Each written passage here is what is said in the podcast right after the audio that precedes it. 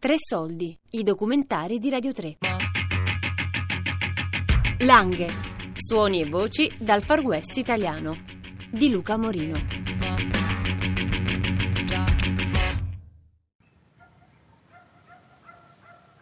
Allora, io sono figlio, figlio, se vogliamo chiamarla arte, comunque sono figlio di cantastori. Eh, da quattro generazioni i miei si occupano di queste cose.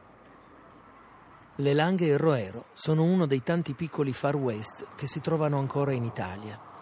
In questo caso sono luoghi distanti solo alcune decine di chilometri da Cuneo, Asti o Torino, ma nel tempo hanno alimentato un immaginario che va ben oltre la realtà. La musica è presente come dovunque, esiste una tradizione consolidata, ma non esistono invece i suoni di percussioni, e la fisarmonica e il clarinetto la fanno da padroni, seguiti dalla chitarra. Qui non ci sono gli sciamani o i griot africani, ma si possono incontrare musicisti e poeti che cantano la propria terra con la stessa energia, oppure al contrario la lasciano per scoprire altri mondi e poi magari tornano per restarci. In Piemonte si sente una voce ancora roboante raccontare storie in compagnia della sua fisarmonica. Per ascoltarla bisogna andare verso sud, quasi al confine con la Liguria arrampicandosi su strade che salgono anche a 700-800 metri sul livello del mare e portano appunto in quella che si chiama Alta Langa. Le vigne si diradano per lasciare il posto ai noccioleti e se arrivi quassù senti di essere lontano da tutto e da tutti.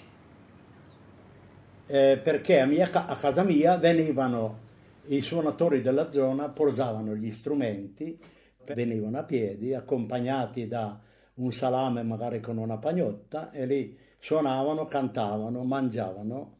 Era una specie di comunione musicale per me sacra, perché eh, erano appassionati di musica, la musica la creavano, non la sentivano da nessuna parte. Eh, tutte le collisioni e, e tutte le infiltrazioni non c'erano, c'era musica pura, anche se era popolare, anche l'unica maniera di sentire musica era quella di andare a, a trovare eh, Luigi Cavallini Adoliani che era in arte Louise, era un cantastorie che ven- arrivava da me dell'Omellina e veniva Adoliani a vendere i pianetti dove c'erano scritte su le canzonette. Echeggiavano queste canzonette dopo pochi giorni nelle vigne perché allora si cantava. Adesso se, se canti respiri dei veleni, almeno giù. Qui invece di vigne ce ne sono poche. Si canta ancora, eh, magari per altri motivi. Le raviole al vin di Luigi Barroero sono forse gli ultimi cantori della tradizione contadina piemontese e suonano spesso anche nelle piazze indossando costumi tradizionali e quando fa freddo la tipica mantella nera e la cosiddetta caplinga. Baroero, l'era Violalvin, Piemonte in fiore. Comunque io ho cominciato all'età di sei anni col clarinetto in do maggiore, ma io non sapevo né se fosse in, non lo sapevo, era uno strumento che mi procurava gioia perché mi procurava dei suoni nuovi. E I suoni che io conoscevo erano quelli del, degli uccelletti, degli animali e cercavo di... Eh, c'era un, un, un, l'usignolo canta di notte e io cercavo di eh, imparare da lui con dei suoni improvvisi, magari delle scale a scendere e a salire che erano una meraviglia. Io, io ascoltavo questi animali, poi cercavo di riprodurre col clarinetto in Do maggiore, poi mio, mio padre decise, mi dice, ma per te sarebbe meglio i Si bemolle.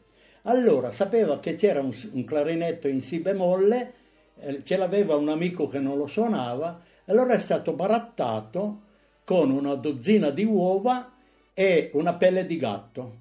Per questa pelle serviva per fare una, una, un colletto alla moglie di questo, eh, era bianca questa pelle, e allora hanno cambiato, mi dà una dozzina d'œuf e una pelle di gatto, tu mi dai il clarinetto in si bemolle che è lì. Luigi mi ha portato al primo piano della casetta in cui è nato, a pochi passi da dove abita ora, nei pressi di un frutteto. La sala è stata trasformata in piccolo museo e alle pareti ci sono strumenti musicali, fotografie, sul tavolo libri e vecchie riviste. L'impressione però è di un luogo vitale, per nulla velato dalla polvere del tempo. Prima di tutto padrone della scena. E loro ascoltavano. Castigliana dagli occhi di fata, non conosci che cosa è l'amore.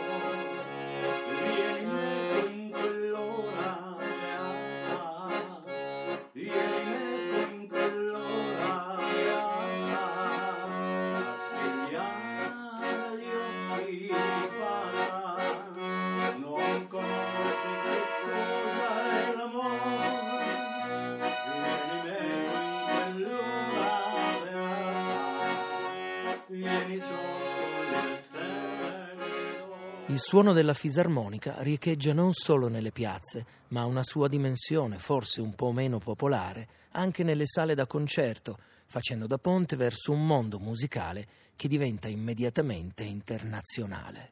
Eh, mio papà eh, suona la fisarmonica, mia mamma invece è di Rivoli.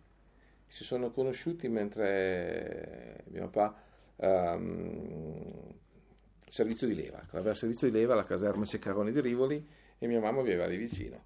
Eh, uscendo la sera c'erano i carri di carnevale, lui un po' che non suonava, gli ha chiesto se poteva suonare la fisarmonica, così si sono conosciuti e quindi in casa girava quello strumento. Strumento che per, ehm, inizialmente non, non mi interessava più di tanto. Difatti un buon Natale è arrivata una prima pianola, la famosa pianola Bontempi, e poi eh, qualche volta qualche, qualche suonatina in chiesa sull'organo. Eh, inizi- ho iniziato così, poi qua un maestro locale qui a Caravanzana, un certo Bevione, eh, che lui però suonava clarinetto, mi insegnava anche gli altri strumenti, quindi le prime basi di musica eh, le ho poi eh, assimilate da lui.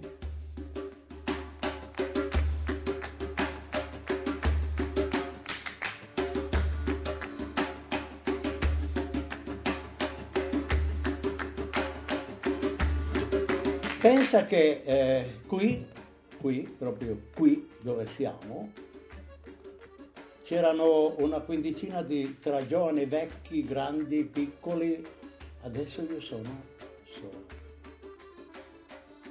Eh, vivevano in una promiscuità assoluta. Come potrei dirti? Eh, regnava l'ambiente del maschio alfa. Ti sembra strano, ma è così. Parlo dell'alta langa, quella solitaria proprio, la deserta langarum che non è ancora come è più su è nei comuni di, che ti ho citato, Castellino, eh, Magliano, Magliano, Igliano, eh, San Benedetto Belbo, quei paesi lì. Io ho conosciuto delle borgate, perché quelle ricerche lì le ho fatte, se un maschio era bello, solido, forte, aiutante, combattivo perché no, bravo nei giochi, specialmente quelli di forza, era scelto in maniera silenziosa e segreta dalle donne della borgata. E la- nella maggior parte dei casi era lui che seminava. Anche se il marito lo sapeva.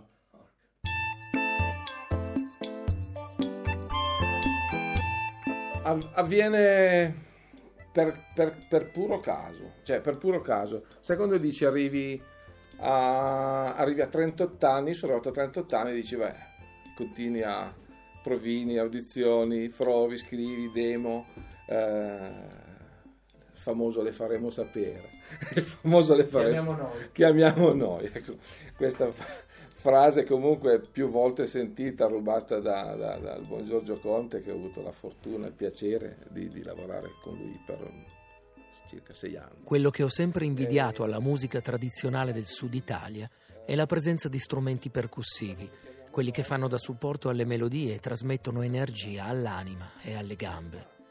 Il folk piemontese, con rare eccezioni, risente maggiormente dell'influenza provenzale e alla fine non riesce mai a essere veramente trascinante.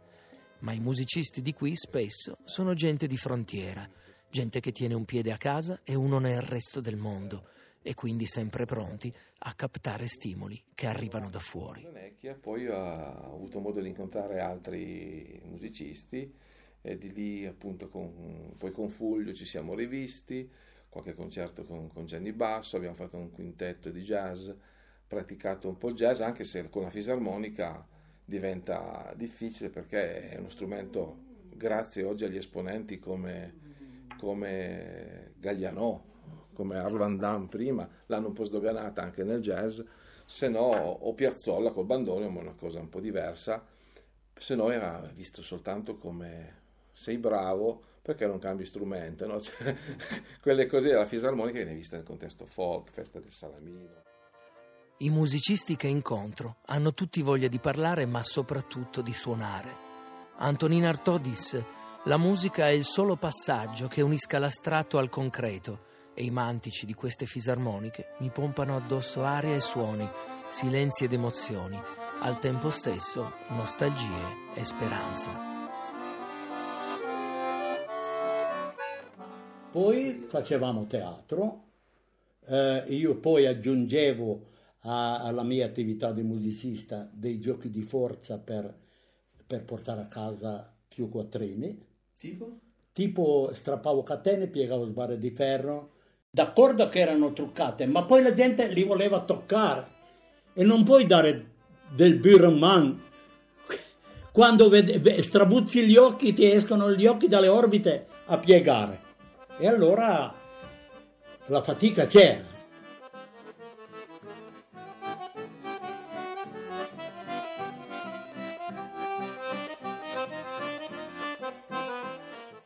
È una storia che nasce molti anni prima perché avevo viaggiato, ma questo all'inizio degli anni 2000, con eh, una carovana che era partita dal sud della Francia ed era arrivata in cinque anni fino in Romania.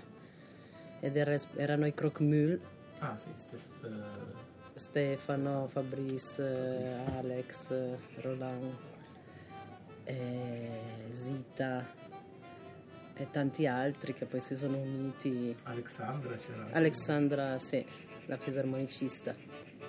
Quindi diciamo che per me è stato quello il momento in cui ho scoperto che esisteva questo, esisteva ancora questo modo di viaggiare e per un po' ne ho fatto parte, però poi in quel periodo lì io stavo finendo l'università, fino a quando sono tornata qua e mi sono trovata eh, a vivere sia, sia, io che Stefano, che era Stefano Protto, anche della compagnia dei Crocmul, era tornato a abitare in Piemonte e un giorno è uscito fuori che lui aveva ancora un paio di carrozze. Sono sempre stato attratto dal fascino del musicista nomade, quello che quando gli gira imbraccia il suo strumento e suona.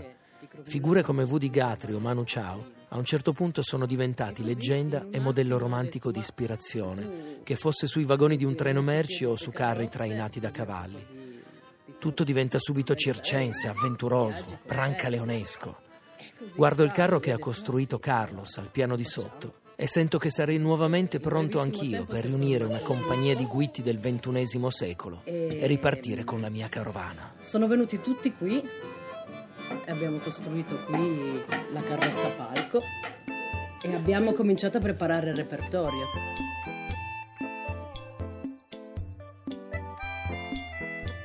Langhe, voci e suoni dal Far West italiano, un reportage sonoro di Luca Morino. Hanno partecipato a questa puntata Luigi Barroero, Walter Porro, Manuela Almonte, la regia è di Luca Morino.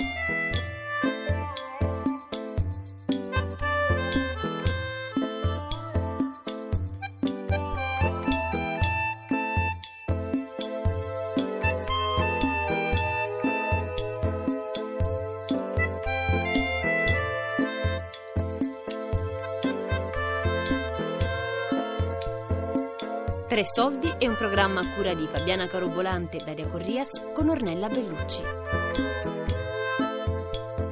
Tutti i podcast su tresoldi.rai.it.